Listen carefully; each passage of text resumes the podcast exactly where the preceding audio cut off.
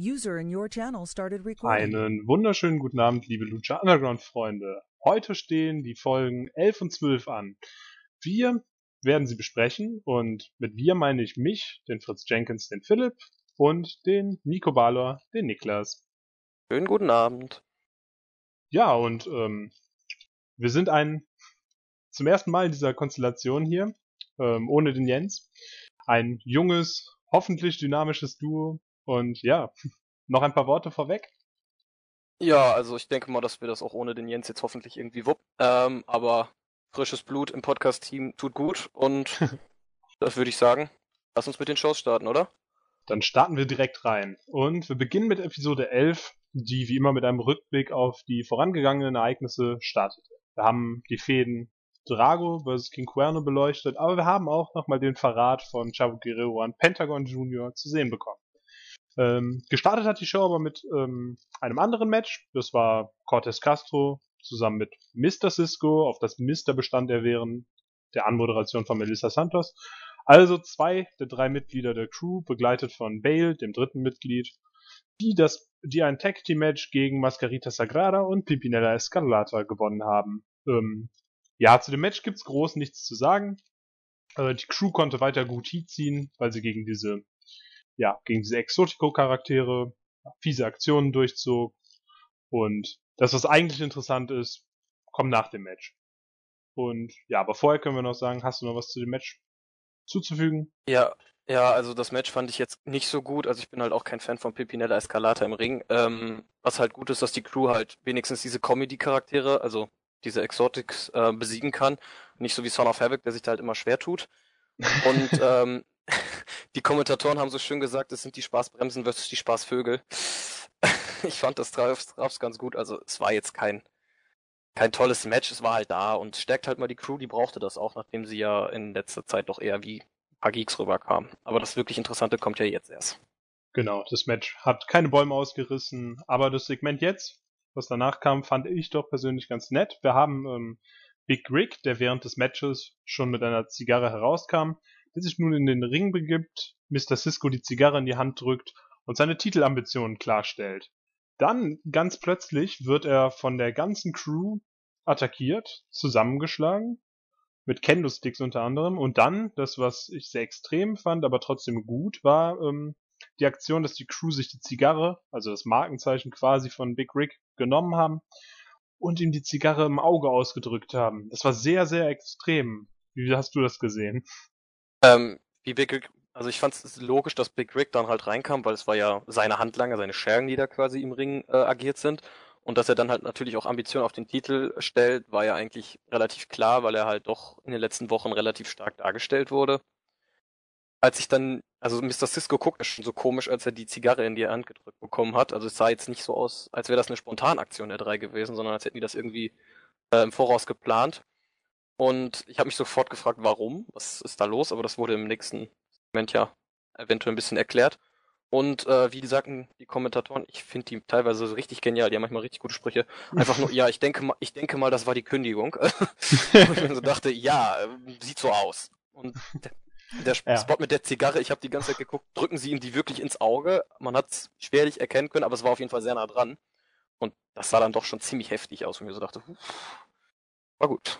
Also ich kann dir aufgrund der weiteren Folgen sagen, dass die Zigarette, im, äh, die Zigarre im Auge gelandet ist. Und Au. ja. Ähm, ja, was es mit diesem Angriff auf sich hat, haben wir danach natürlich auch direkt erfahren. Die drei sind nämlich nach dieser Attacke schnurstracks ins Büro von Dario Cueto gegangen und ähm, ja, dieser hat ihnen seinen neuen Handlangern gesagt, dass es da, wo das äh, hat sie bezahlt und gesagt, da wo das Geld herkommt, gibt's noch mehr. Ähm, die haben ihn ein bisschen verdutzt angeguckt. Er hat gesagt, ja, wie wär's denn mal mit einem Yes, Sir zur Bestätigung? Und ja, die braven, die braven Handlanger haben das natürlich dann sofort gemacht. Ja, war ein schönes, war ein schönes Segment. Dario Cueto ist natürlich, ja, das ist super, wie er rüberkommt. Er hat quasi, ja, versucht mit Big Rick zu kooperieren. Der hat sich da zu sehr selbst ins Bild gestrengt. Ja, und wer, wenn ich hören will, muss fühlen. Ja, und auch die drei, die stehen da aber auch wieder wie drei, ähm, naja, jetzt sind sie halt nicht mehr die Anhängsel von Big Rick, sondern die Anhängsel von Dario Cueto. Aber gut, das ist halt so bei der, ja, das ist halt bei der so. Ähm, genau, wie du gerade sagtest, Big Rick hat sich ein bisschen zu sehr in den Vordergrund gestellt und hat es wohl auch in letzter Zeit nicht geschafft, das zu tun, was Cueto ihm gesagt hat. Also, ähm, er hat am Anfang den Job äh, ähm, gemacht, er hat Johnny Mundo ins Krankenhaus quasi befördert, wie er es tun sollte. Aber in den letzten Wochen, also das Match um die 100.000 hat er verloren und auch das Aztec Warfare Match. Insofern macht es schon Sinn, dass Cueto sich halt neue Handlanger sucht, wobei ich mich dann frage, warum auch die drei? Vielleicht, weil sie die einzigen sind, die es für Geld machen. er hat ja letzte Woche schon mit Phoenix so ein bisschen angebandelt, der wollte aber nicht so richtig sein Handlanger werden. Also, naja. Warum die drei halt? Die sind, waren jetzt in den letzten Wochen nicht die stärksten eigentlich. Nee, die sind nicht die stärksten, aber ich glaube, das ist die zahlenmäßige Überlegenheit, die er da genutzt hat. Also du hast drei, nicht so super starke, aber du hast halt drei, die alles für Geld machen, die da sind, die zu dritt kommen und ja, die Überzahl siegt ja dann in den meisten Fällen auch, wie man ja hier bei Big Rick gesehen hat. Ja, okay. Das ist natürlich ein Argument, also dass sie halt einerseits halt alles für Geld machen in dem Sinn und andererseits, dass sie halt zu dritt sind und halt schon als Handlanger von Cueto bzw. von Big Rick halt schon Erfahrung gesammelt haben, zum Beispiel. ja, die haben, die haben in ihrem Lebenslauf schon Handlanger-Erfahrung vorzuweisen. genau, steht da drin. Das hat auch nicht jeder. Berufserfahrung ist immer wichtig. genau. Ja, also ähm, die ganze Sache um die Crew herum ist nicht sonderlich spektakulär, aber ist interessant und zeigt, dass Cueto, ähm, wenn es darauf ankommt, am längeren Hebel sitzt und sich nicht auf der Nase rumtanzen lässt, auch wenn er manchmal etwas eingeschüchtert wirkt in Segmenten mit großen, starken Wrestlern, aber auch mit nicht so großen und starken Wrestlern, wie wir später auch noch irgendwann sehen. Oder in der nächsten Folge, ich bin mir nicht mehr ganz. Ja, nächste Folge. Genau, nächste Folge. ähm, ja, ähm, es kommt nun ein Sit-Down-Interview mit dem Debütanten der letzten Woche mit Cage und dieses Interview führt Vampiro, der ähm, diese Interviews immer auf eine ganz besonders charismatische Art und Weise führt, wie ich finde. Es gestikuliert viel, redet sehr umgangssprachlich mit den Leuten, also hat nicht den, also er bringt das nicht so journalistenmäßig rüber, sondern wie ein Gespräch unter zwei Wrestlern, unter zwei Kollegen, unter zwei Kumpeln. Aber ähm, es gefällt mir gut. Hm, und er stichelt ein bisschen gegen Cage. Er sagt, ja, Cage, du kommst hier hin, willst direkt dein Titelmatch, aber was hast du denn außer großen Muskeln eigentlich vorzuweisen? Cage ähm, findet das nicht so super lustig, stellt einfach direkt klar, dass er es mit jedem aufnimmt, zur Not, dass er auch Vampire in die Schranken weisen wird. Ja, man nennt ihn Cage, weil er, weil es im Kampf gegen ihn nicht gegen einen Menschen, sondern gegen eine Maschine geht. Es war ein schönes Interview. Cage konnte hier wieder zeigen, was er konnte seine Ambitionen klar machen. Ah, und Vampiro bringt die Leute ja auch irgendwie over. Genau, das hat er auf jeden Fall geschafft. Was ich Cage halt so gut fand, ist halt, dass er quasi sofort durch dieses Interview, beziehungsweise auch durch seinen Auftritt gegen Puma quasi sofort als, ja, als Star präsentiert wurde. Also er hat sofort den, den Champion angegriffen, der ja der ne, das Höchste sein sollte, was eine Promotion beziehungsweise ein, äh, eine Liga zu bieten hat. Den hat sich sofort geschnappt, hat sofort gesagt, ich bin der Beste, ich bin größer, ich bin stärker, ähm, ich bin halt eine Maschine, ich mache alle fertig. Und ähm, hat halt auch gesagt, er will nicht warten, weil ähm, er will halt den Titel halt sofort haben und das hat er halt schön klar rausgestellt, hat den Titel gut overgebracht, hat sich gut overgebracht, dass ihm eigentlich alles andere egal ist, Hauptsache er kommt da durch. Und ähm, generell, wie, wie du sagtest, Vampiro als Interviewer fand ich sehr, sehr gut, wenn ich mir jetzt da, keine Ahnung, um Phillips oder Jojo gegen angucke, ähm, gegen Vampiro, das ist dann doch ein bisschen wirken dann einfach so krass unter den Wrestlern. Vampiro wirkt jetzt nicht auf einer Ebene mit Cage, auch wenn er die Legende ist. Aber er wirkt dabei deutlich seriöser, beziehungsweise deutlich, ähm, äh, wie nennt man das? Also er ist so ein bisschen frecher auch, was die Fragen angeht. Er geht dann auf Cage, auf diesen Muskelberg zu und sagt, ja, kannst du auch was anderes außer reden? und große Sprüche kloppen und ähm, das kommen wir dann auch in der nächsten Folge zu, da, äh, wenn er dann auch dann ein anderes Interview hat. Also er ist sich da nicht zu schade, auch mal ähm, genauer nachzuhaken, beziehungsweise auch mal die Leute zu kritisieren und zu fragen, hey, kommt da noch was oder ist das alles, was du kannst? Und das fand ich halt auch ziemlich gut an diesem Interview. Genau, das ist auf jeden Fall so. Denn Vampiro, der ist, ja, der ist, der ist eine Legende, der wird aber auch als Legende verkauft. Und ähm, die Wrestler wissen das auch und die respektieren den und deshalb ähm, kann der so Fragen auch stellen, wenn so ein Michael Cole, also wenn wir jetzt mal bei WWE bleiben würden, wenn der so eine Frage stellen würde, weiß ich nicht, wird er im Haus Hohenbogen ähm, durch den Backstage-Bereich fliegen, nehme ich mal an. Wenn der Cage sowas fragen würde. Aber sonst, ja. Gerade bei Cage. Gerade bei Cage. Und ja, das ist, ist super. Vampiro hat dieses Standing, dieses Charisma, um so Interviews besonders zu machen und mir hat sehr, sehr gut gefallen. Die Backstage-Segmente sind eh etwas, was Lucha Underground auszeichnet und ja, das war wieder sehr schön. Definitiv. Dann würde ich sagen, mh, hm, kommen wir zum nächsten Match. Und das nächste Match war ein Singles-Match zwischen Pentagon Junior und Superfly. Pentagon Junior hat das Match nach fünf Minuten nach einem Package Pile Driver gewonnen. Das war ein, wie ich finde, gutes, solides Match. Wir haben einen brutal und äh, ja hart agierenden Pentagon gesehen. Wir haben wieder sehr, sehr schönes High Flying von ähm, Superfly gesehen. Ähm, während des Matches kam wieder die mysteriöse Besucherin an den Ring, die Verehrte von Günther Zapf. Und ja, das Match war an sich völlig in Ordnung. Das sind zwei super Worker, die da drin standen. Fünf Minuten leider etwas wenig Zeit. Aber äh, das Match an sich war schon in Ordnung, ne? Ja, also eine, also weil du gerade sagtest, die mysteriöse Dame ist, ein, ist eine Verehrte von Günter Zapf. Ich würde sagen, sie ist eine der Verehrten von Günter Zapf. können sich ja nicht so richtig entscheiden, ob sie Katrina, Melissa Santos, Angela Fong oder Ibelize oder Sexy Star. die wissen ja nie so richtig wohin.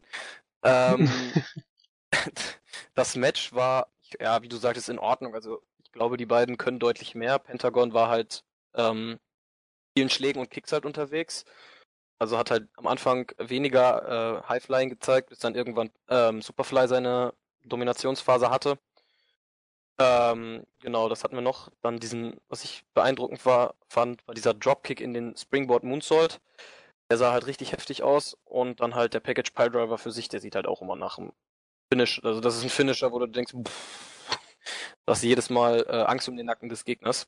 Aber Pentagon macht das schon relativ safe und ja, das Match war, wie du sagtest, in Ordnung, aber es war jetzt keine Offenbarung. Also ich glaube, wenn die beiden mehr dürften und mehr Zeit hätten, dann könnten sie auch mehr. Also ganz in Ordnung, aber halt jetzt auch nicht stark. Ja, genau. Das kann man, glaube ich, so, kann man, glaube ich, so festhalten. Ähm, ja, was nach dem Match folgt noch eine Promo von Pentagon Junior in spanischer Sprache, in der er mit ähm, Chavo Guerrero quasi abrechnet. Er sagt, ja, dass Chavo Guerrero ihn enttäuscht hat und es folgen Andeutungen, dass hinter Pentagon eine, eine größere Person, die ihn leitet, stehen könnte. Und ich fand, die Promo war wieder in spanischer Sprache super emotional rübergebracht. Wenn Pentagon auf Spanisch redet, dann ist das, dann ist es wie, als wenn dieser Hass überquillt und es, es gefällt mir so gut. Ich weiß nicht, ob das an meiner Spanisch-Affinität liegt, aber, oder wie das auf andere Leute wirkt, aber für mich ist das jedes Mal einfach nur, ja, das ist ein bisschen ist immer ein kleiner Gänsehautmoment, die Promos von Pentagon. Definitiv, auch wenn ich kein Wort Spanisch verstehe, außer das ganz banale Zeug. Ähm, diese Promos von Pentagon Junior und dann auch diese Augen, wenn man da reinguckt, dann denkt man sich wirklich, uh, verdammt. Und äh, die Promo waren sich Hammer. Und was die Crowd während des Matches noch, was ich vergessen habe zu sagen, die haben ja auch die ganze Zeit Serum Jedo äh, gechantet, das müsste dich ja eigentlich sehr erfreut haben. Ja, das ist, da hast du recht. Schön, dass du es ansprichst. Das ist immer ein schöner Moment, wenn Serum genau. Jedo kommt. Und ähm, ja, genau, das war halt eine kurze Promo ähm, von Pentagon, aber halt eine hammermäßig vorgetragene, also diese, diese Intensität, die einfach da reinbringt, ist einfach unglaublich. Was er allerdings damit meint, die Person, die hinter ihm steht, das, hm, äh, keine Ahnung, wer das sein konnte. Ich hoffe, es ist nicht Blue Demon. ähm, das wäre irgendwie komisch. Face Heal, wobei ich glaube nicht, dass Pentagon jetzt zum Face geturnt ist. Nur weil Chavo ihn angegriffen hat. Wir sind ja hier nicht bei WWE. Ja, Heal greift Heal an, also wird er angegriffen zum Face. Äh, nein. Nee, das ist, das ist so nicht passiert. Nein, nein, nein, nein. Und äh, ja, ich bin gespannt, was kommt. Ich habe mal äh, gar keine Vermutung, was da bei Pentagon gemeint sein könnte. Vielleicht ist es ja auch wieder ein neues Gesicht.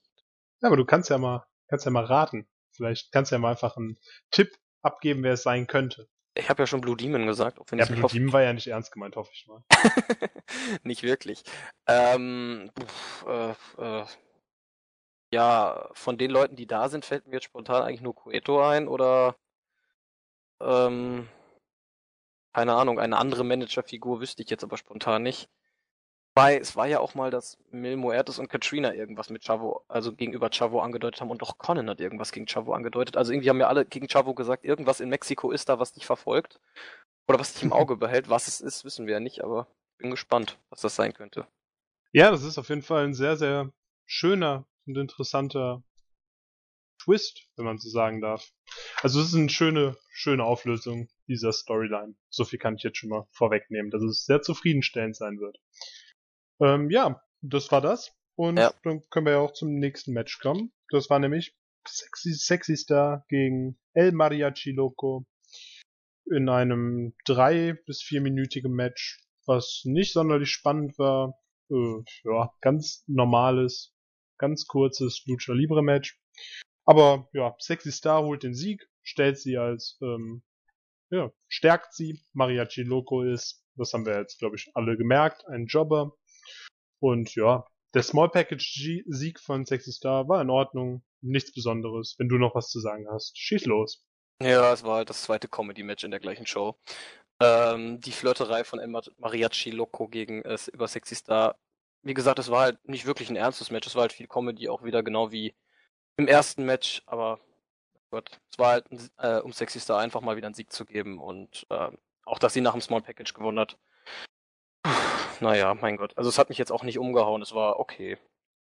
Ja, genau, das fand ich auch mit dem Small Package. Das war gar nicht mehr so sinnvoll, weil Mariachi Loco wurde ja tatsächlich nicht als äh, super starker Gegner dargestellt und Sexy Star ja schon tendenziell eher, dass sie da nur mit einem Small Package gewinnt. Ja, kann man sagen, dass das aus Booking-technischer Sicht vielleicht nicht der sinnvollste Sieg war, weil wenn sie ohnehin schon gewinnt, hätte man sie auch einfach mit einem Pin, Submission oder was auch immer gewinnen lassen können. Aber so ein einfacher Einroller war dann doch schon ein bisschen war langweilig, sagen wir es mal so. Oder unnötig. Ja, also da hätte man sich den Einroller sparen können, hätte sie einfach irgendeinen, keine Ahnung, einen Moonsault geben lassen können und dann direkt pinnen, dass da nochmal der Einroller kommen musste. Naja, mein Gott. Genau. Kein, kein wichtiges Match. Die Show Nein. eh. Die Match ist sehr kurz leider. Was ja dann auch dem Main Event geschuldet ist, der ein bisschen länger ging, also zumindest über 10 Minuten. Und ja, zu dem kommen wir dann noch direkt am besten, ne? Ja, der Main Event. Äh, ein Last Luchador Standing Match zwischen King Cuerno und Drago. Die beiden ähm, haben sich die letzten Wochen ja schon gefädet. Letztes Mal war es ein No Contest nach diesem Super Dive von Drago durch den Tisch auf Cuerno vom Podest runter.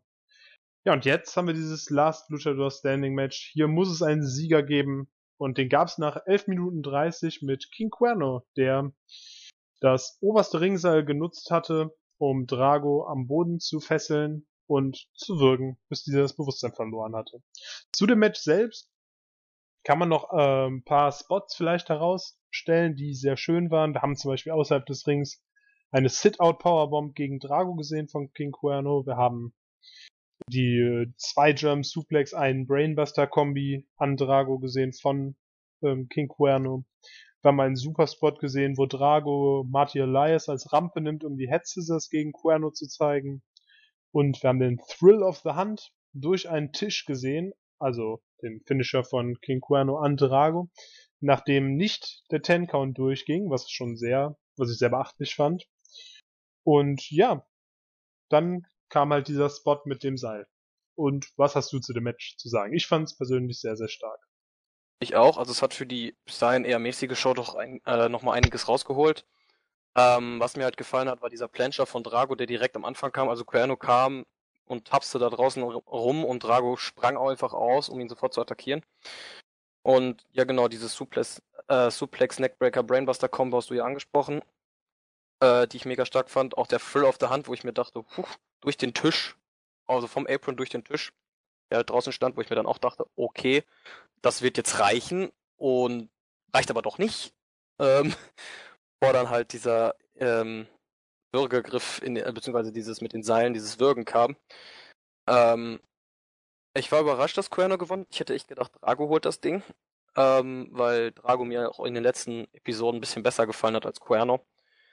Ähm, an sich war es ein starkes Match und äh, auch für ein Last Man Standing Match war es gut, auch wenn gerade am Anfang, also wenn gerade mal zwei, drei Aktionen gezeigt werden und dann immer sofort, ja, zähl den jetzt an, das ist immer ein bisschen, bisschen seltsam, aber ich fand in diesem Match war das absolut in Ordnung. Gut sogar. Und ähm, genau, der Spot am Ende mit dem Würgen, der war auch wieder ziemlich hart, also genau wie das mit Big Rick und der Zigarre. Äh, ein harter Spot. Passt aber zu der Rivalität der beiden. Die beiden haben sich ja dann doch in den letzten Wochen, äh, in den letzten Shows häufiger ähm, bekriegt. Und da machte dann auch die Stipulation uh, Last Luchador Standing absolut Sinn und war ein gutes Match. Bin gespannt, wo es für die beiden hingeht. Also Cuerno, mal gucken, was da nach oben hingeht. Drago wird sich wahrscheinlich dann jetzt erstmal weiter unten in der Card entfinden, da er jetzt dieses Match verloren hat. Ja, und was du gerade angesprochen hast, ist dieses, der Spot mit dem Seil sehr hart war und ich finde, das ist auch generell der Tenor, den Lucha Underground jetzt so ein bisschen eingeschlagen hat in den letzten, letzten Folgen, dass es jetzt härter wird. Ja, auch das Aztec Warfare Match mit dem äh, äh, Stuhleinsatz von Chavo, der sprach ja auch schon sehr dafür, dass es jetzt doch ein bisschen härter wird in den Folgen. Und auch die Matches von ähm, Pentagon gegen Phoenix äh, waren ja schon sehr hart geführt. Auch der Tisch letzte Woche, der zu Bruch ging, als Drago äh, auf Cuerno gesprungen ist. Also es wird jetzt langsam ein bisschen härter und nimmt an sich aber auch mehr Fahrt auf, ne? Auf jeden Fall. Auch wenn die Folge, wie ich finde, dann doch so ein bisschen, du hast eben gesagt, die war mäßig, äh, die war es tatsächlich. Man hat aber auch viele der Stars, die man hat, gar nicht eingesetzt. Also wir haben zum Beispiel weder einen Johnny Mundo, Prinz Puma, Phoenix noch Mil Muertes gesehen. Man hat genug Leute, um die Shows zu füllen. Jetzt in dieser Folge muss ich sagen, man hat zu viele Leute genommen, die nicht das große Standing hatten. Einzig der Main Event konnte hier was zeigen. Die anderen Matches, anderen drei Matches waren dann doch tatsächlich nicht so super spannend, auch wenn da die Beteiligung von Pentagon Junior war. Ähm, trotzdem haben da, hat da ein bisschen das Starpotenzial gefehlt, oder nicht?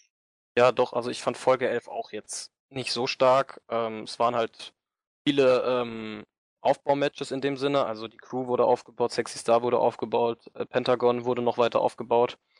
Ähm, dann halt dieses Sit-Down-Interview mit Cage, was halt ähm, Cage halt aufgebaut hat. Das war halt und der Split der Crew mit ähm, von Big Rick. War halt eine Show, die vieles aufgebaut hat, beziehungsweise die viele Leute halt aufgebaut hat. Jetzt nicht unbedingt Fäden, aber halt Personen wurden aufgebaut. Was zum Beispiel nicht fortgeführt wurde, war Sexy Star gegen Chavo. Ich weiß nicht, ob die jetzt durch sind. Und Chavo fehlt ja gefühlt mit allen, mit Pentagon, mit Demon, mit Sexy Star. Ähm, ich weiß nicht, ob das noch weiter verfolgt wird. Das wurde ja auch nicht erwähnt. Und ansonsten, du sagst, es war halt so, bis auf der Main Event halt eine Midcard-Show. Und als ich die Show gesehen habe, dachte ich mir, pff, okay, mal gucken, was die nächste Ausgabe bietet. Das ist ja der Vorteil, dass gleich zwei auf einmal kommen. Und deswegen würde ich jetzt auch nicht mehr viele Worte zu dieser Show verlieren, sondern zur nächsten gehen, weil die fand ich dann doch, gerade vom Wrestling her, doch deutlich stärker. Auf jeden Fall. Ja, was man abschließend zu der Folge noch sagen kann, du hast es gesagt, es wurden, wurden Fährten, also nicht Fährten, es wurden äh, Charaktere aufgebaut, man hat ein bisschen die Richtungen vorgegeben, in die es gehen kann, in die es gehen wird. Und ja, für mehr hat die Folge nicht gedient. Aber das ist manchmal auch gar nicht so schlimm, weil das ist immer das, was man ja eigentlich kritisiert, dass äh, die Charaktere nicht genug Tiefgang haben, dass das alles so langweilig wäre oder so schwach gezeichnet, zum Beispiel bei anderen Wrestling Promotions. aber ähm, ja, hier, aber hier wurde es so eine Folge einfach mal genutzt, um die Charaktere mal ein bisschen tiefer zu zeichnen, um neue, neue Gesichtspunkte reinzubringen. Und das ist doch okay. Und deshalb äh, war die Folge zwar nicht herausragend, hat aber irgendwie auch ihre Daseinsberechtigung. Ja, genau, man kann ja nicht jede Fol äh, Folge äh, eine 10-Punkte-Show erwarten, beziehungsweise muss man ja auch nicht. Es geht halt auch darum, dass das Ganze halt weiter aufgebaut wird und dass man dann weitere Folgen hat, die dann da von, von dieser schwächeren Folge profitieren in dem Sinne.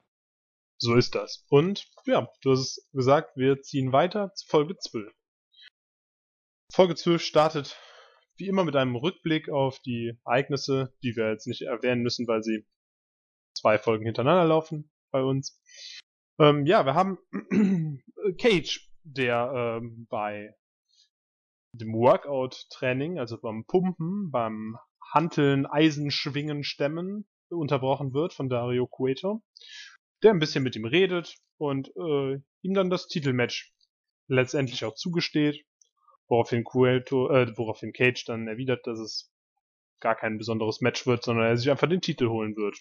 Und die Show geht los. Das Segment war ja wieder mit Cueto-Beteiligung ist eigentlich alles gut. Wir, wir wiederholen uns da, aber was soll man auch alles sagen? Was soll man kritisieren?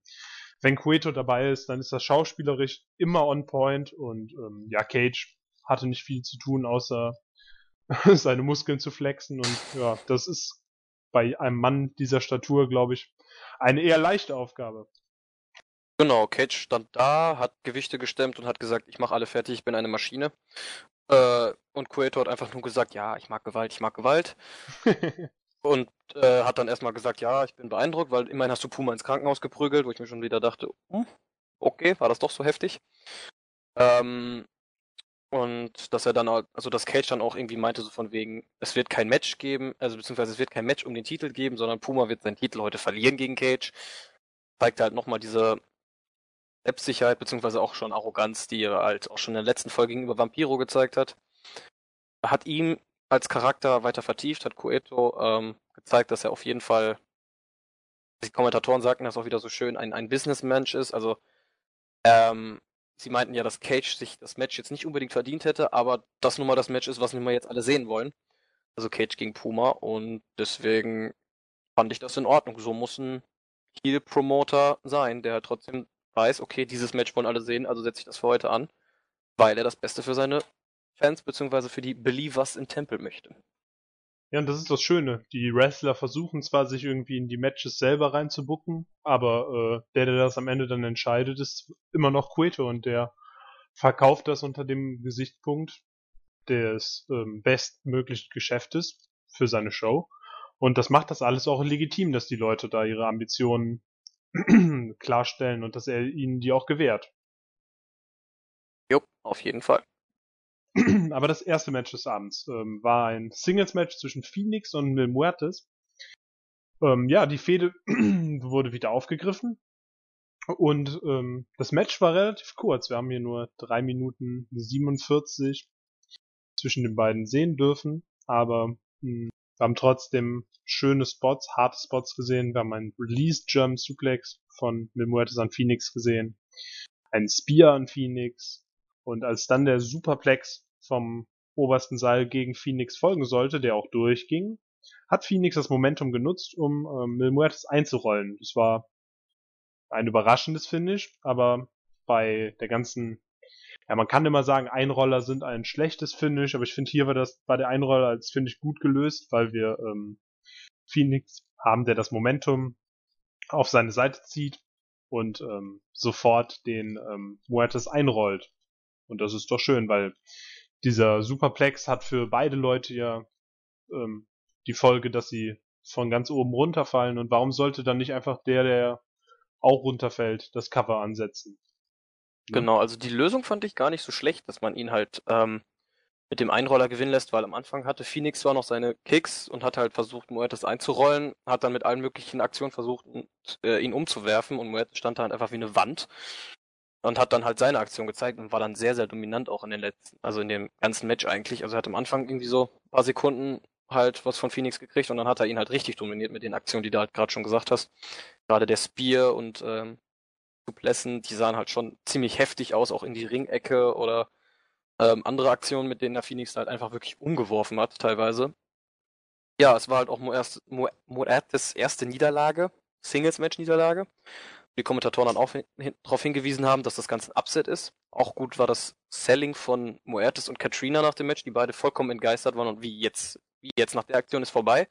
Ähm, also die haben das halt wirklich so nach, äh, haben halt wirklich einen auf überrascht getan. Und das hat mir halt sehr gut gefallen, dass es den beiden eben nicht egal war, sondern es war halt wirklich die erste Niederlage, es war ein Upset und die beiden haben halt auch wirklich so nach dem Motto, verdammt, was ist hier gerade passiert? Vor allem nachdem Mil Muertes ja eigentlich das ganze Match über Phoenix dann doch relativ dominiert hatte.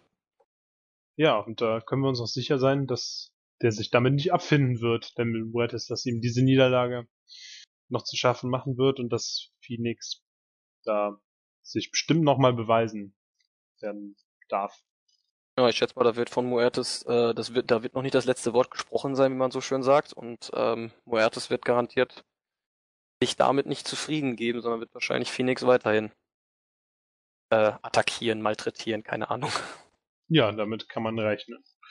Ähm, ja, das Match an sich wieder sehr kurz, aber diente vermutlich einem höheren Ziel, dass das Match so kurz war. Auch wenn es so kurz war, auch wenn es ja. so kurz war, ich fand es wirklich gut. Also ich fand es jetzt besser als die Matches in der, also die kurzen Matches in der Vorwoche. Äh, zwischen Pentagon und Superfly zum Beispiel. Also auch wenn das Match noch kürzer war, ich fand es ehrlich gesagt besser, obwohl es halt so kurz war. Aber es liegt ja, halt an den beiden Charakteren. War nicht auch. schlecht auf jeden Fall. Ja, wir haben hier auch mit äh, die Matchbeteiligung von Phoenix und Mil Muertes sind ja auch zwei der interessantesten Charaktere. Zumindest äh, Mil Muertes ist einer der interessantesten Charaktere, weil um ihn ja ein großes Mysterium aufgebaut wird. Und Phoenix ist einfach im Das Ring einer. Wie bitte? Das Achso, ja. Genau, Phoenix ist einfach ein super Wrestler. Ähm, ja, wir haben als nächstes ein Videopackage gesehen zu Cage, der auf einem Schrottplatz, Parkplatz, was auch immer ist, und ein paar Geeks verprügelt. Ja, warum die Geeks ihn da angegriffen haben, das hat sich mir jetzt nicht erschlossen, aber war ja auch kein Problem. Cage hat ja alle drei zum Frühstück verputzt. Ja, war, war, ich fand's ganz witzig irgendwie, weil die kamen an, haben ihn mit Glasflaschen geschlagen, mit Kisten, aber ja, Cages Hinterkopf, der ist halt eine Maschine und da kann eine Glasflasche halt auch eher mittelmäßig viel ausrichten und hat ihn auf jeden Fall nochmal schön präsentiert. Ich fand's, ja, amüsant. Genau, und Glasflaschen kann er auch am besten mit seiner Hand einfach zertrümmern. Einfach zerquetschen. also, es war halt so ein Video, äh, das Cage halt dargestellt hat nach dem Motto, den Mann haut nichts um, auch keine Gegenstände und auch gar keine drei Leute. Also, da hätte die Crew wahrscheinlich schon mehr Probleme mit. Das, das stimmt. Aber jetzt die Frage, warum haben die drei Leute ihn denn angegriffen auf dem Schrottplatz? Och, äh, Boyle Heights, ne? Ja, Boyle Heights. Das Da kann natürlich doch- sein. Da ist doch immer äh, Straßenschlägerei, da kommt ein großer, muskulöser Kerl, also versuchen wir dreimal ihn einfach zu verhauen. Ja, vielleicht sind das auch die Angestellten vom Schrottplatz gewesen und die haben sich geärgert, dass er da immer diese riesen LKW-Räder klaut. Oder durch die Gegend wirft. Ja, genau. Das ist ja halt auch irgendwie Sachbeschädigung. Das war ja dann zu Recht, dass die da mal versucht haben, das zu unterbinden. halt nur nicht richtig funktioniert. Nee, nee. Das hätte man anders angehen müssen. Ja, Aber gut. So viel zu Cage. Und genau. ja, die angesprochene Crew hatte jetzt auch ein Six-Man-Tag-Team-Match. Äh, Das erste Mal, dass die drei zusammen auftreten. Also die Crew, nochmal für alle bestehend aus Cortez Castro, Bale und Mr. Cisco. Haben ein Match gegen Aerostar, Superfly und Argenis bestritten. Und das durfte die Crew gewinnen. Nach einem 3D into a Codebreaker Kombination von Cisco und Castro. Und an Aerostar war es, glaube ich. Und das Match war, finde ich, ziemlich, ziemlich, ziemlich gut. Also wir haben hier dieses traditionelle Trios-Konzept gesehen. Das ist in Mexiko ja sehr beliebt. Das heißt, man hat statt einem Tag-Team drei Leute, die gegeneinander antreten, jeweils. Und wir haben von Superfly durften wir wieder brillantes High-Flying sehen, genauso wie von Aerostar. Wir haben hier ähm, einen unglaublich äh, interessanten Spot gesehen, wo Aerostar auf die Schultern von Achendis gestiegen ist, welcher bereits in der Ringecke saß, also auf dem Apron. Und von dort oben hat Aerostar einen Crossbody gezeigt gegen ein Crewmitglied. Und die Crew hat interessante Moves gezeigt. Die haben einige Tag-Team oder Triple äh, Dreier-Aktionen gezeigt. Wir haben ein Springboard Hurricane Rana aus dem Ring nach draußen gesehen von Aerostar. Den fand ich sehr, sehr, äh, ja, den fand ich sehr, sehr beeindruckend, sah aber auch sehr gefährlich aus. Und wir hatten ein super, super schönes Six-Man-Tag-Team-Match. Wie siehst du es? Genau, also das Match fand ich auch richtig stark. Also da durfte die Crew auch endlich mal äh, was zeigen in dem Sinne und äh, wurde auch gleich dargestellt mit drei dann doch ziemlich guten Luchadors, die jetzt allerdings auch alle, glaube ich, also Aerostar und Agenis, Agenis, die haben ihre ersten beiden Matches jetzt verloren bei Lucha Underground und Superfly verliert sowieso nur im Moment. Also ja, ist halt so. Irgendwer Genau, muss halt ja. verlieren. Ähm, und äh, hat halt die Crew, wie gesagt, auch äh, nach der letzten Folge weiter gestärkt. Jetzt auch mal zu dritt. Die drei haben eine unglaublich gute Chemie, finde ich, untereinander. Ähm, ihre Aktion, die du angesprochen hast, wenn dann ähm, äh, Aerostar in der Ecke liegt und dann kommt der eine mit dem Sprung, der andere mit dem Kick und das sieht schon immer ganz gut aus, was die drei dann gegen einen Gegner machen können. Sie sind dann halt auch immer ein bisschen hinterlistig, also einer lenkt den Ref ab, der andere ähm, greift den Mann im Ring unauffällig an. Ähm, ich bin auch ein großer Fan von diesen Six Tag Team Matches. Da gab es auch in der WWE mal eine Zeit lang, wo die halt hochgehypt wurden, als gerade mit Shield und den Usos oder äh, dem Brotherhood. Die haben immer also sehr viel Freude gemacht, deswegen fand ich das gut, dieses Six-Man Tag Team Match. Ist halt immer viel Action drin und ähm, ja, es hat auf jeden Fall den der Crew gut getan. Jetzt quasi der zweite Sieg hintereinander. Hier ein bisschen Momentum. Ähm, ja, Und den Spot, den du angesprochen hast mit ähm, Achenes auf den Schultern von Aerostar, nee, Aerostar auf den Schultern von Achenes so rum und Superfly, der daneben steht und das Ganze stabilisiert. Das war schon eine Aktion, wo ich mir dachte, huch, die ist aber noch nie gesehen. Und ja, also generell das Match fand ich schon ziemlich stark, war ich auch überrascht von, weil ich die Crew halt bis dahin als nicht so stark im Ring empfand, äh, empfunden habe. Aber hat auf jeden Fall Spiel, äh, viel Spaß gemacht. Das äh, steht fest und ähm, was du jetzt schon angesprochen hast, sind diese unorthodoxen und unkonventionellen Aktionen von Aerostar. Und ja, das ist ähm, super, was da kommt. Diese Corkscrew-Aktionen, die ähm, vom zweiten Seil aus dem Ring hüpfen und alles Mögliche. Dieser Trustfall, den er auch gerne mal macht, den hat er, glaube ich, hier nicht gezeigt, aber. Oder die Springboard Hurricane Rana gegen einen von den äh, Crewleuten nach draußen, wo ich mir auch dachte, huch, Nanu. Genau. Die sah, halt, die sah halt auch ziemlich heftig aus. Ja, ja. Also Aerostar ist echt ein super, super interessanter Wrestler, der vieles kann und ähm, da darf man hoffen, dass der in mehr Matches mit relevanterer Beteiligung zu sehen sein wird. Wäre genau. zumindest wünschenswert. Dass er auf jeden Fall mal gewinnen darf, das wäre auch mal was. Ja, aber das ist ja klar, ne? Die Leute, die neu kommen, die gewinnen beim Lucha Underground nicht. Genau. Aber das ist auch nicht so schlimm, weil ähm, es werden irgendwie immer alle so gut dargestellt, dass eine Niederlage nicht so schmerzhaft ist.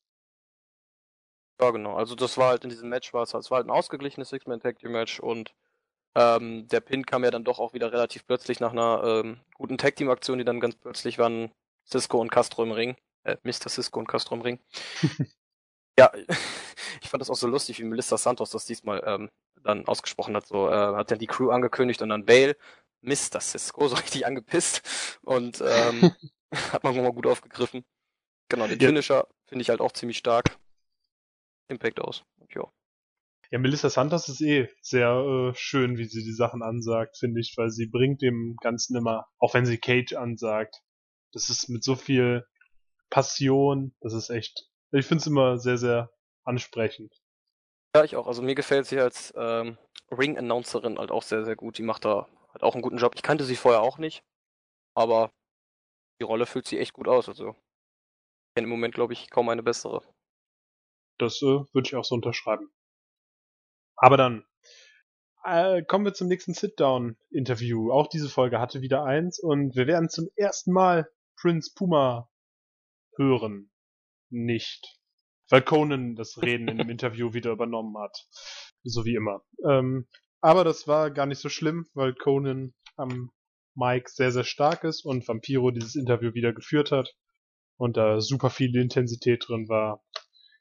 Es wurde gefragt, wie Puma sich fühlt, äh, was er vorhat und Conan hat geantwortet, hat gesagt, Puma ist angepisst, er will jetzt hier wirklich, ähm, dass er von Cage so abgefertigt wurde, will, will sich rächen und wird was zeigen. Und das Interview ist dann kurz vor Ende dann fast eskaliert. Vampiro und Conan sind aneinander geraten, fast. Äh, Prince Puma kann seinen Mentor zurückhalten. Und das war auch eine schöne äh, also Conan hat es, glaube ich, sogar gesagt, wir haben das hier schon Millionen Mal gemacht. Die beiden hatten damals äh, bei AAA eine Fehde gegeneinander und ähm, darauf wurde nochmal schön angespielt. Also man hat Lucha Underground zwar als eigenes Universum, man ist sich aber bewusst, dass die Leute von außerhalb kommen oder andere Wrestling-Vergangenheit haben und schweigt das nicht tot und geht drauf an, äh, geht drauf ein, macht so kleine Anspielungen und dann ist das wieder ein sehr, sehr stimmiges Gesamtbild, was mir zumindest immer unfassbar gut gefällt. Genau, Conan und Vampiro waren ja auch beide in der WCW damals schon. Also die haben ja wirklich eine lange, lange Geschichte. Also ich weiß nicht, ob sie in der WCW gefedert haben, das war vor meiner Zeit. Aber ähm, also kennen tun die sich halt schon deutlich länger. Interessant fand ich auch hier wieder, Vampiro ist wieder ähm, bei seinen Fragen relativ frech und ähm, sagt dann auch, ähm, Conan, sei jetzt bitte mal leise, ich möchte bitte mal was von Puma hören. Und immer wenn Puma gerade ansetzt und gerade einatmet zum Sprechen, hält Conan die Hand davor. Ähm, du willst wissen, wie es Puma geht? Puma hat keinen Bock mehr, ne? So nach dem Motto. Und Puma darf halt gar nichts sagen. ja, ich weiß nicht. Ich weiß nicht, ob Ricochet nicht so gut am Mike ist oder ähm, ähm, ob sie das halt so hand handhaben wollten, dass halt Conan für ihn spricht, weil ich finde Conan halt am Mike wirklich klasse auch. Finde ich das nicht schlimm, dass Puma halt nichts sagt in dem Sinne. Und ähm, was ich halt auch schön fand, äh, als Vampiro dann fragte, warum wird äh, Puma ihn besiegen, dann sagte Conan dann auch, weil er es im Kopf hat. Cage ist halt dumm. Und ich auch dachte, okay, ob das so eine gute Beleidigung war in dem Sinne, ich weiß ja nicht. und äh, genau, der Stare dann am Ende, wo Conan und Vampiro sich dann gegenüberstanden und Puma dann dazwischen ging und sagte, ähm, lass das mal. Meine Vampiro hat dann sogar noch Puma hinterhergerufen, ähm, nimm dich in Acht vor ihm, also, oder pass auf dich auf oder sowas. Ich weiß nicht, ob das Vampiro war oder Conan, einer von den beiden hat das gerufen. Ich glaube, es war Vampiro zu Puma über Conan, also dass er quasi Puma vor Conan warnen wollte. Da vielleicht eventuell irgendwann mal was Böses, Böses in Anführungsstrichen halt kommen könnte. Ja, das ist ja, Conan ist ja eher, eher der Heel in dieser Konstellation, obwohl Prince Puma ja als reines Babyface agiert. Und dann ist ja klar, dass Vampiro ihm das damit auf den Weg gibt. Genau, Puma ist das Superface und Conan ist eigentlich eher so der hinterhältige äh, Manager. Genau. Ähm, was du jetzt gesagt hast, dass Puma nicht redet, ich glaube, wir hatten letzte Woche haben wir doch die Theorie aufgestellt mit Jens, dass ähm, Puma nicht redet, weil er ja quasi perfektes Englisch spricht und wenn er dann als Luchador, der auch als Luchador verkauft wird, ähm, auf einmal anfängt mit akzentfreiem Englisch seine Promos zu halten, dann würde das die Rolle weniger glaubwürdig machen. Könnte natürlich jetzt wieder der Grund sein. Ja, genau, aber andererseits muss man aber auch sagen, das ganze Spiel in Los Angeles. Also, und er ja, ist ja auch, er ist ja auch ein Junge aus Los Angeles, also warum soll er da nicht Englisch sprechen? Das stimmt. Ähm, also. Aber du hast schon recht, dieses ähm, Gimmick, was man um Puma herum aufgebaut hat, dass er halt ein Azteken-Nachfolger, äh, ein Nachfahrer der Azteken ist. Das macht dann, dann muss er eigentlich auch Spanisch sprechen. Aber wie gesagt, eigentlich kommt er halt aus LA und äh, Amtssprache ist da, soweit ich weiß, Englisch. Ja. möglich. nee. Also, ja, es wäre auf jeden Fall stimmig, wenn er, äh, also es würde Sinn machen, dass er auch Englisch perfekt könnte. Aber, aber und trotzdem Latino ist, weil in Los Angeles ja auch viele Hispanoamerikaner zugange sind. Genau, und ich finde es wie gesagt halt auch nicht schlimm, dass Conan für ihn redet, weil Conan halt einfach eine super Art halt ihn overzubringen und auch ein sehr, sehr unterhaltsamer Charakter ist am Mike. Also wie er seine Promos vorträgt, das ist schon großartig. Ja, also, also ich bin immer noch nicht begeistert von Puma zu dem zum jetzigen Stand der Serie, weil also er wirkt für mich so farblos und ich weiß, dass da irgendwie eine Story aufgebaut wird mit Conan und das merkt man ja auch, aber es ist halt irgendwie Puma ist so ist so farblos, er darf nichts sagen, ihm wird irgendwie der Mund verboten und ja, er, er reißt super Matches im Ring ab und im Ring ist er auch einer meiner Lieblingsakteure, aber als Charakter hat er mir bis jetzt nicht viel gegeben, muss ich dann sagen. Also da stehe ich auch gerne mit meiner Meinung äh, in der Minderheit, aber der ja, Charakter gesagt, ich, flecht mich nicht. Ich finde es halt dadurch interessant, dass Conan halt ähm, ihn halt vorgestellt hat immer. Also Conan hat gesagt, er ist halt der Junge, ähm, den er halt hier entdeckt hat. Er ist der Junge, den er halt da hat kämpfen sehen. Er ist ein Nachfahrer der Azteken. Also die Geschichte, die Conan um Puma herum erzählt, die finde ich spannend. Dass Puma natürlich selber nichts sagt und äh, einfach nur schweigt und im Ring halt abliefert wie ähm, eine Eins, finde ich da gar nicht schlimm. Wie gesagt, ich finde es halt gut, was Conan macht, wie er ihn vorstellt und dass er auch ähm, irgendwie muss er ja mit Puma reden. Also er muss ja irgendwie wissen, wie es Puma immer geht.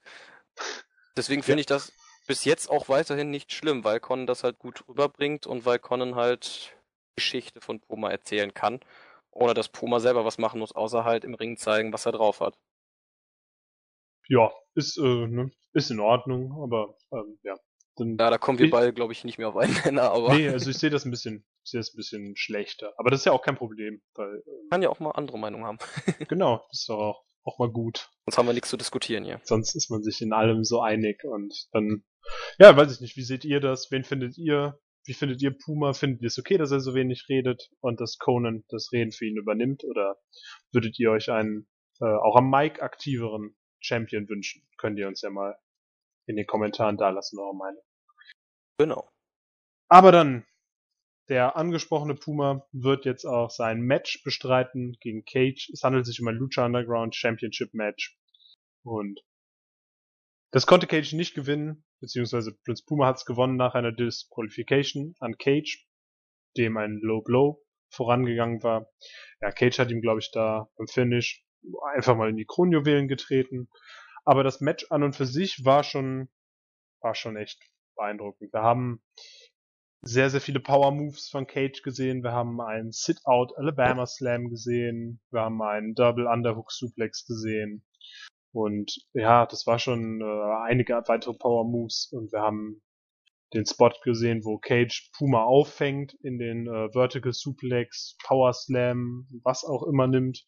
Und ja, das war, das war super. Und dann kam der Moment, wo auch irgendwann Cage zeigen durfte, dass er nicht nur der, ähm, nicht nur das Kraftpaket ist, sondern er durfte einen Moonsault zeigen. Und das war so ein leichtes Andeuten von dem, was Cage wirklich kann. Er ist nämlich nicht nur das äh, brutale Powerhouse, sondern er ist auch ein ganz, ganz feiner Techniker und hat auch den einen oder anderen High-Flying-Spot drauf und das war wirklich, das war wirklich richtig, richtig schön. Aber auch Puma hat mh, hm, wieder einiges ausgepackt, hat, konnte den Power Moves standhalten, hat diesen Double Knee Drop gezeigt, ähm, hatte diese Sunset Flip Powerbomb Sequenz, in der er dann noch den Basement Dropkick gezeigt hat, äh, hat tatsächlich sogar seine Northern Light äh, Brainbuster Suplex Kombi durchgebracht. Und ähm, ja, das Match war eigentlich schon fast zu Ende, nachdem ähm, Cage einen F5 gegen Puma gezeigt hatte, ähm, wo Puma ausgekickt ist. Ja, Grüße hier an Roman Reigns. Das war schon hart aus einem F5 da einfach so mir nichts, dir nichts auszukicken. Ähm, mir persönlich gefällt das nicht, dass das passiert ist, aber ähm, da können wir ja gleich nochmal drauf eingehen. Ja, und dann äh, war das Match nach dieser Disqualification zu Ende. Dann lass uns hier einen kurzen, kurzen Cut machen und über das Match sprechen. Genau, also die meisten Spots hast du ja jetzt angesprochen. Ähm, was mir halt gefallen war, war auch hier, Puma sprang sofort aus den Ring auf diesen Cage drauf, also hat sofort gezeigt, ich bin sauer wegen der Attacke vor zwei Wochen und ähm, will dir hier sofort äh, ans Leder. Ähm, was aufgefallen ist, Conan war das erste Mal am Ring. Also er hat ja bis jetzt jedes Match, wenn überhaupt, aus dem Backstage-Bereich ähm, beobachtet und ist, glaube ich, bei dem äh, Boyle Heights Street Fight mit Puma zwar zum Ring gegangen, ist dann aber wieder zurückgegangen.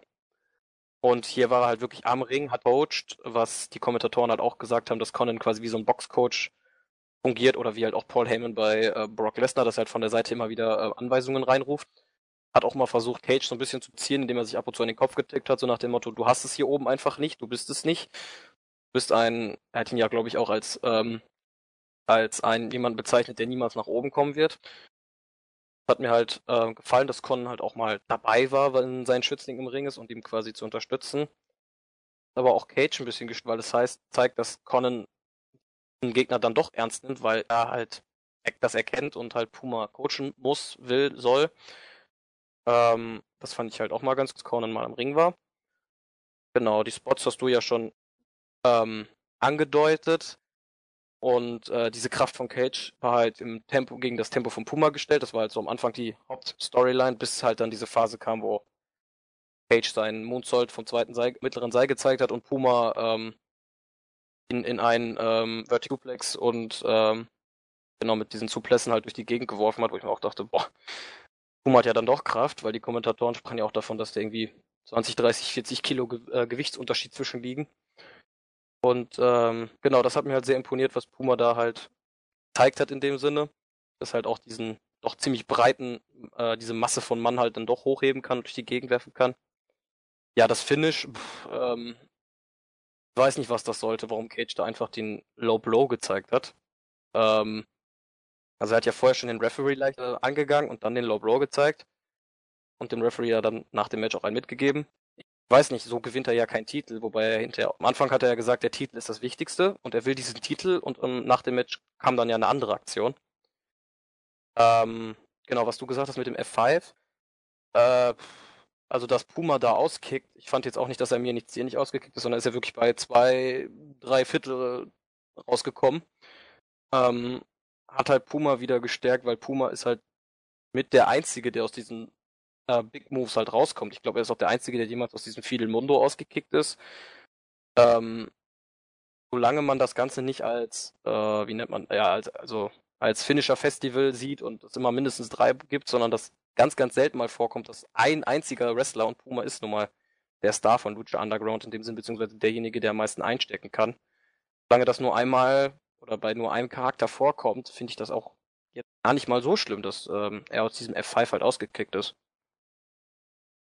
Ja, da hast du natürlich recht, dass mit mir nichts, dir nichts mal ein bisschen übertrieben. Also der ist schon kurz vor knapp daraus.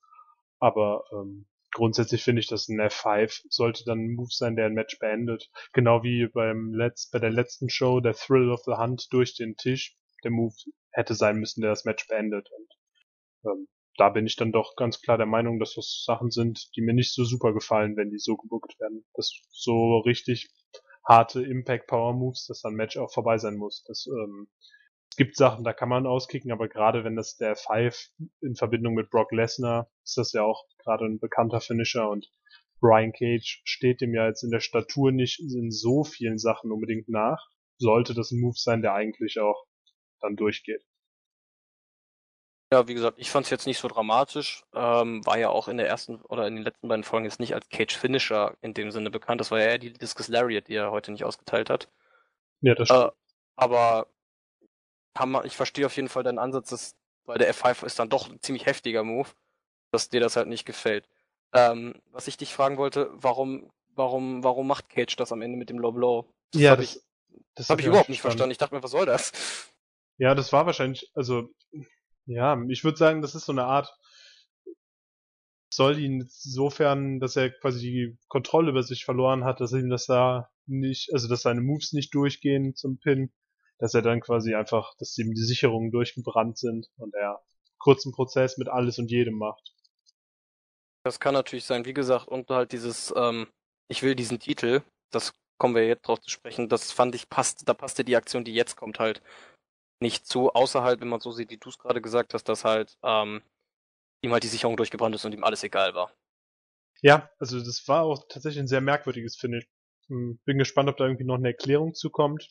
Äh, müsste es eigentlich, weil das kann man ja so nicht stehen lassen. Der kann ja nicht einfach äh, groß sagen, dass der Titel super wichtig ist. Und dann äh, das Match, was er ja noch hätte gewinnen können, durch einen Low Blow quasi aufgeben. Vor allem dann, war er gerade am Drücker. Also er hatte ja. gerade, äh, Puma war gerade äh, schwach, wurde war gerade äh, in Bedrängnis und Cage war halt am Drücker und dann halt die DQ. Passte ja, für mich da nicht rein. War nicht sinnvoll, also nicht stimmig. Dann in, muss man bei hoffen einfach, dass es für einen höheren Zweck war, ne? Hoffentlich, ja. Aber ja, du hast, äh, du hast es jetzt schon ein paar Mal angedeutet. Was ist nach dem Match passiert?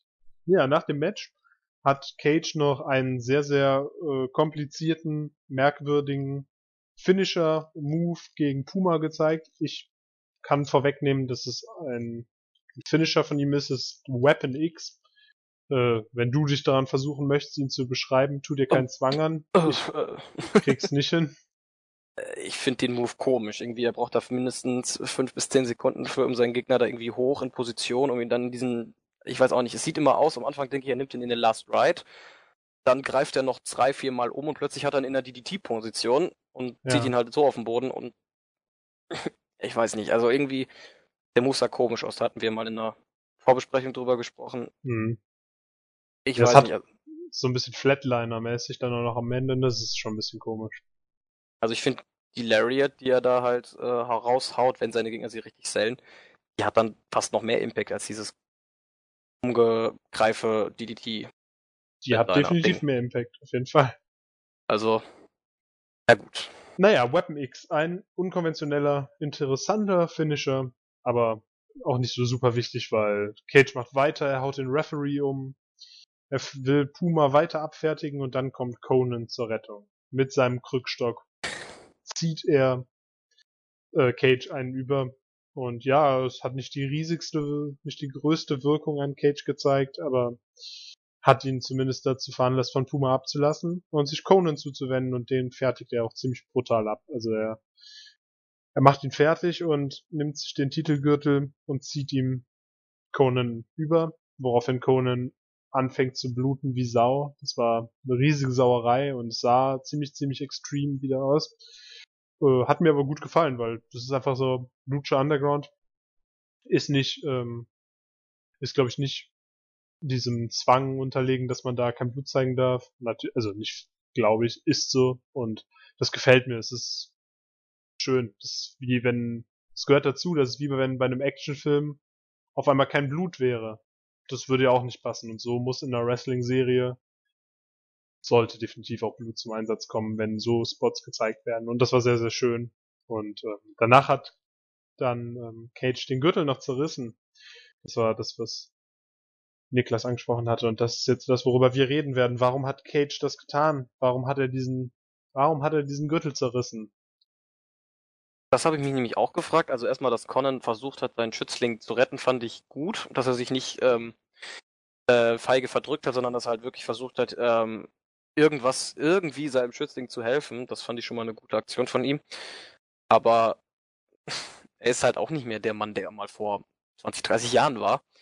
Und deswegen, dass Cage ihn dann noch niedergeschlagen hat, das hat dann nochmal unterstrichen, dass Cage halt wirklich die Sicherung komplett durchgebrannt waren, weil so ein Conan, ich weiß nicht, der war bis jetzt immer unantastbar.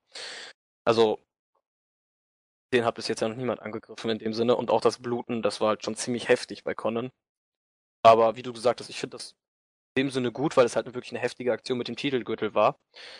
Und äh, der ja halt auch angeblich aus echtem Gold besteht, beziehungsweise aus dem Gold der Aztekenstimme. Da sollte doch ein bisschen was hinter sein. Deswegen fand ich das absolut legitim, dass Conan da am Bluten war. Und ähm, hat halt nochmal Cage als Bestie quasi dargestellt. Und wie du sagtest, warum zerreißt er den Titelbelt? Ähm, er will ihn unbedingt haben, dann zerreißt er ihn und lässt den Müll da liegen in dem Sinne. Das passte halt einfach nicht zu den Promos, die er vorher gehalten hat. Er gesagt hat, ich will diesen Gürtel. Und was mich auch gewundert ist, dass Coeto, der ja dann gleich kommt, dass der am Grinsen war, weil eigentlich hat er ja gesagt, dieser Titel hat Macht, dieser Titel ist wertvoll, dieser Titel bedeutet etwas. Kann ihm eigentlich nicht gefallen, dass da jemand seinen Titel zerreißt in dem Sinne. Ähm, das war halt was, worüber ich mich dann doch stark gewundert habe, was diese Aktion von Cage sollte. Ich habe keine Ahnung, was da in den nächsten Folgen kommt. Aber ich schätze mal, dass da muss ja jetzt irgendwas kommen. Weil kannst ja nicht so einen kaputten Titelgürtel da liegen haben. Nee, da muss was kommen. Ähm, warum Cueto wahrscheinlich am Grinsen war, das würde ich mir so erklären, dass er einen blutenden Conan gesehen hat. Das dürfte ihn dann ja vielleicht einfach freudig gestimmt haben, weil er Blut mag, weil er Gewalt mag. Weil er Conan hasst mittlerweile. ja, und dann fand er das doch. Bin ich noch da? Ja, aber leise. Ach so, ja, ah, da, da, waren die Kopfhörer gerade weg. Ähm, ja. Das ist aber kein Problem, sind wieder drin. Und ähm, ja, Cueto hat sich hier gefreut, dass das passiert ist. Ich würde es jetzt tatsächlich auf das Bluten von Conan zurückführen. Ähm, ja, Cage, er zerreißt den Gürtel, dann spinnen wir mal was rum. Also vielleicht war das alles nur so ein Setup. Vielleicht hat Cage einfach diese, diese ganzen Promos gehalten, um am Ende dann genau das zu tun, was er gemacht hat. Es war keine Kurzschlussreaktion, sondern von vornherein geplant. Er wollte dieser, dieser mexikanischen Lucha Libre Tradition quasi den Mittelfinger zeigen, indem er den Gürtel zerreißt und sich quasi über alles stellen und einfach zeigen, dass er nichts auf diese Gürtel gibt, sondern dass er einfach ja der krasseste ist. Ähm, was zu dieser Theorie passt, die du jetzt angeführt hast, also dieses äh, ich tu so als ob, war auch, dass er sich in dem Siton-Interview in der letzten Folge halt auch als Luchador bezeichnet hat, wo ich mir dachte, ähm, nicht gesagt in den Videos, dass du kein Luchador bist, sondern halt eine Maschine und dass du halt auf die alten Traditionen halt Pick in dem Sinne gibst. Mhm. Ähm, das passte halt da nicht. Da dachte ich mir, hoch, was ist hier denn los? In dem Sinne macht es Sinn, wenn er halt allen einen vorgespielt hat. Aber andererseits, was ist denn dann sein Ziel, wenn es nicht der Titel ist? Einfach nur zu zeigen, hey, ich bin, ich bin Cage, ich bin stärker als alles, ich kann machen, was ich will, keiner kann mich stoppen, wie ich, äh, was ich gerade mache. Das wäre ja, dann ja das. Vermutlich, ne? Das wäre dann ja das Einzige, was äh, quasi äh, möglich wäre, weil was ist denn höher als dieser verdammte Titel in dem Sinne? Außer halt den Titel zu zerreißen.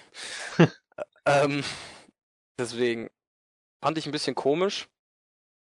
Ähm, aber dass er, also Theorie, dass er halt auf alles in dem Sinne gibt, äh, was in Mexiko halt irgendwie Würde ist, leuchtet ein in dem Sinne.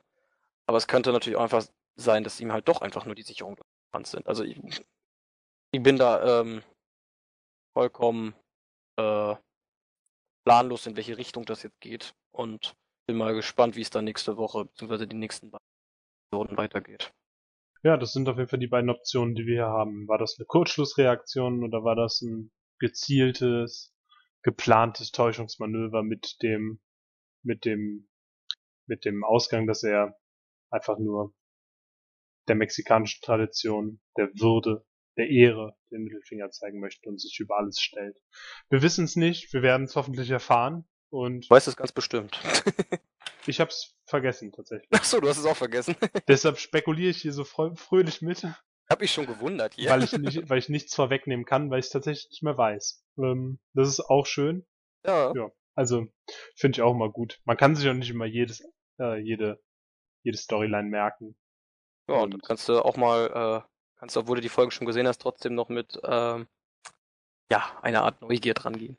Genau, ich äh, fieber jetzt auf die nächste Folge hin. Aber, ähm, wir haben noch ein kleines Segment zum Ende. Und wir haben die mysteriöse Frau äh, in Dario Cuetos Büro, die ihn zur Rede stellt. Ähm, ja, Cueto ist mindestens einen Kopf größer und ähm, weiß ich nicht, vermutlich auch ein klein wenig breiter, fühlt sich aber sehr, sehr eingeschüchtert, wenn diese kleine Frau ihn auf den Stuhl wirft. Was ich ein bisschen amüsant fand, das zeigt eigentlich, dass Cueto ein ziemlicher Feigling ist, der alles mit Geld regelt und mit Männern, die für ihn die Sachen regeln. Dass er nicht der, dass er zwar Gewalt liebt, aber sie wohl nicht ausübt.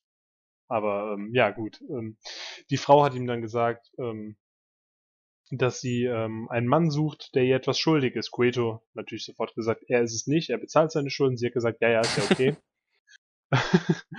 sie hat gesagt, ja, ja, es passt schon. Ähm, aber der ist hier bestimmt. Hat Cueto gesagt, ja, dann zieh doch mal deine Runden hier durch den Lockerroom und äh, befrag die Leute.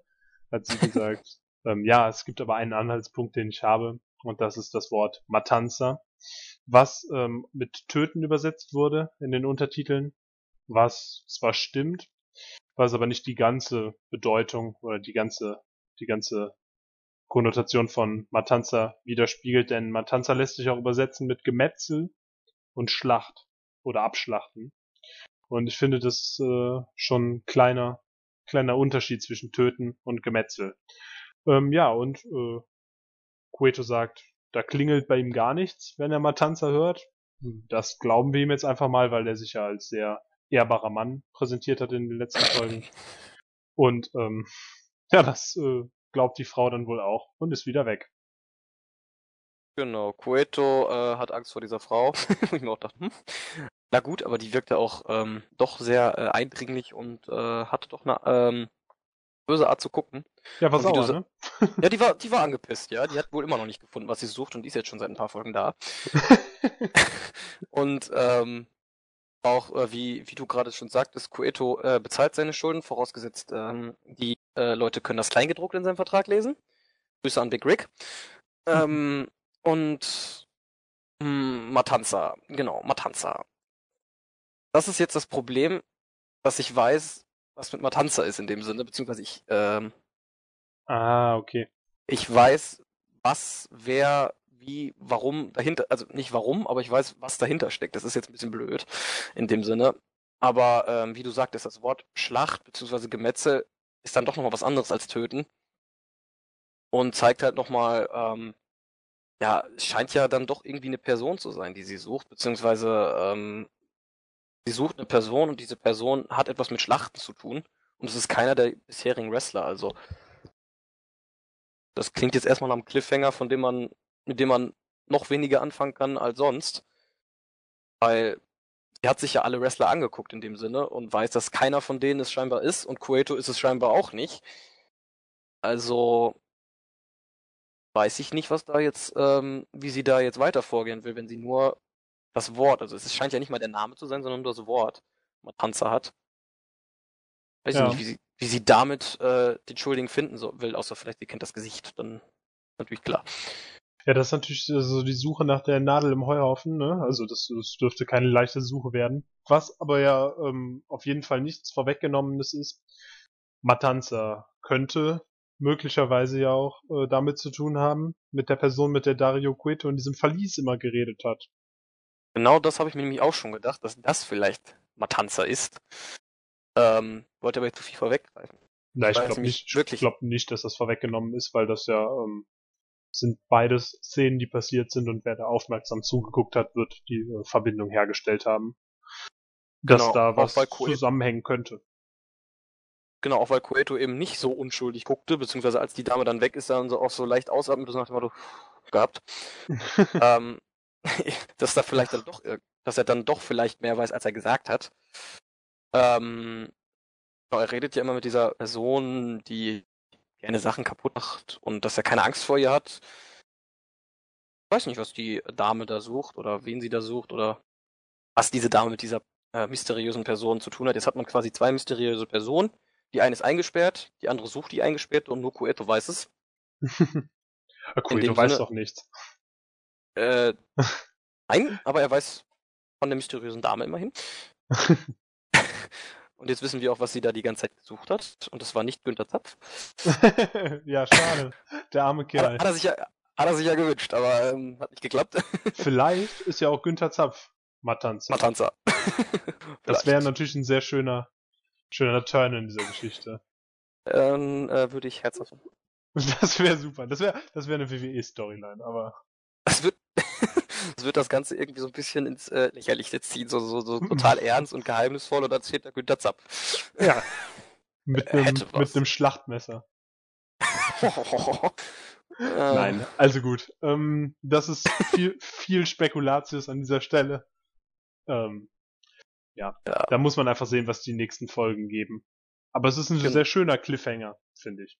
Äh, ja, auf jeden Fall. Also es ist etwas, woran man rumrätseln kann. Es war ja vorher was dieser dunkle Raum, wo Kyoto mit jemandem redet. Jetzt ist es die mysteriöse Frau, die etwas Mysteriöses sucht. Schon was, was dem Ganzen, was, wo man dann doch weiter hinterher fiebern möchte. Auf jeden Fall.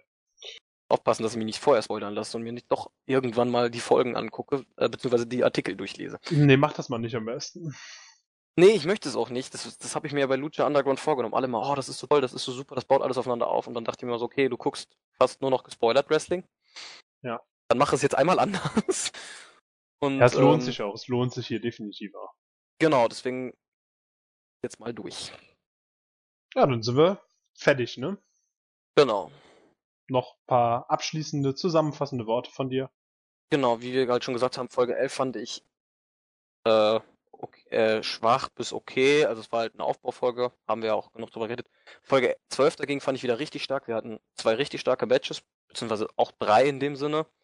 Puma gegen Cage, das Six-Man Tag Team Match und auch Phoenix gegen Muertes fand ich gut, auch wenn das erste Match zu kurz war. Booking-technisch war es jetzt auch nicht die größte Offenbarung. Ich meine, ein Pin nach dem Einroller, ein in die Q und ein Sieg von der Crew, der immer nie, der nie ganz richtig sauber ist, auch wenn es als sauber verkauft wurde. Ähm, das war jetzt in den Matches jetzt booking-technisch nicht das Allertollste in dem Sinne. Aber es machte in dem Fall halt einfach Sinn. Der Absatz von Phoenix, Cage, okay, bei dem macht das, wie ich immer noch finde, überhaupt keinen Sinn, aber ähm, da kommt ja hoffentlich vielleicht irgendwas, warum er da den Low Blow zeigt. Ähm, genau, gute Matches, äh, schönes Ende, auch mit ähm, mysteriösen Dame, dass das ein bisschen fortgeführt wurde. Und äh, auch ein starkes Sit-Down-Interview zwischen Bumble und, äh, Vampiro, Puma und Conan. Also Folge 12 fand ich dann doch wieder deutlich stärker und hat auch wieder deutlich was gemacht zu gucken. Ja, dann würde ich sagen, das unterschreibe ich so. Folge 12 richtig, richtig stark. Folge 11 in Ordnung bis eher nicht so super prickelnd. Und dann würde ich sagen, verabschieden wir uns für diese Woche. Würde ich auch sagen. Achso, Grüße. Ich wollte einmal die Werwolf ja. grüßen, der wir alle, ähm, in der du und ich herumspielen. Und äh, es wäre schön, wenn wir bei der nächsten Runde mal wieder mehr Teilnehmer hätten. Ja, genau. Meldet euch an. Genau, das Spiel macht Spaß und ähm, ja, ich hoffe, du stirbst heute Abend nicht. Das äh, wird nicht auszuschließen sein. Aber alles klar. Ja, dann äh, grüße ich damit und sage Tschüss. Tschüss.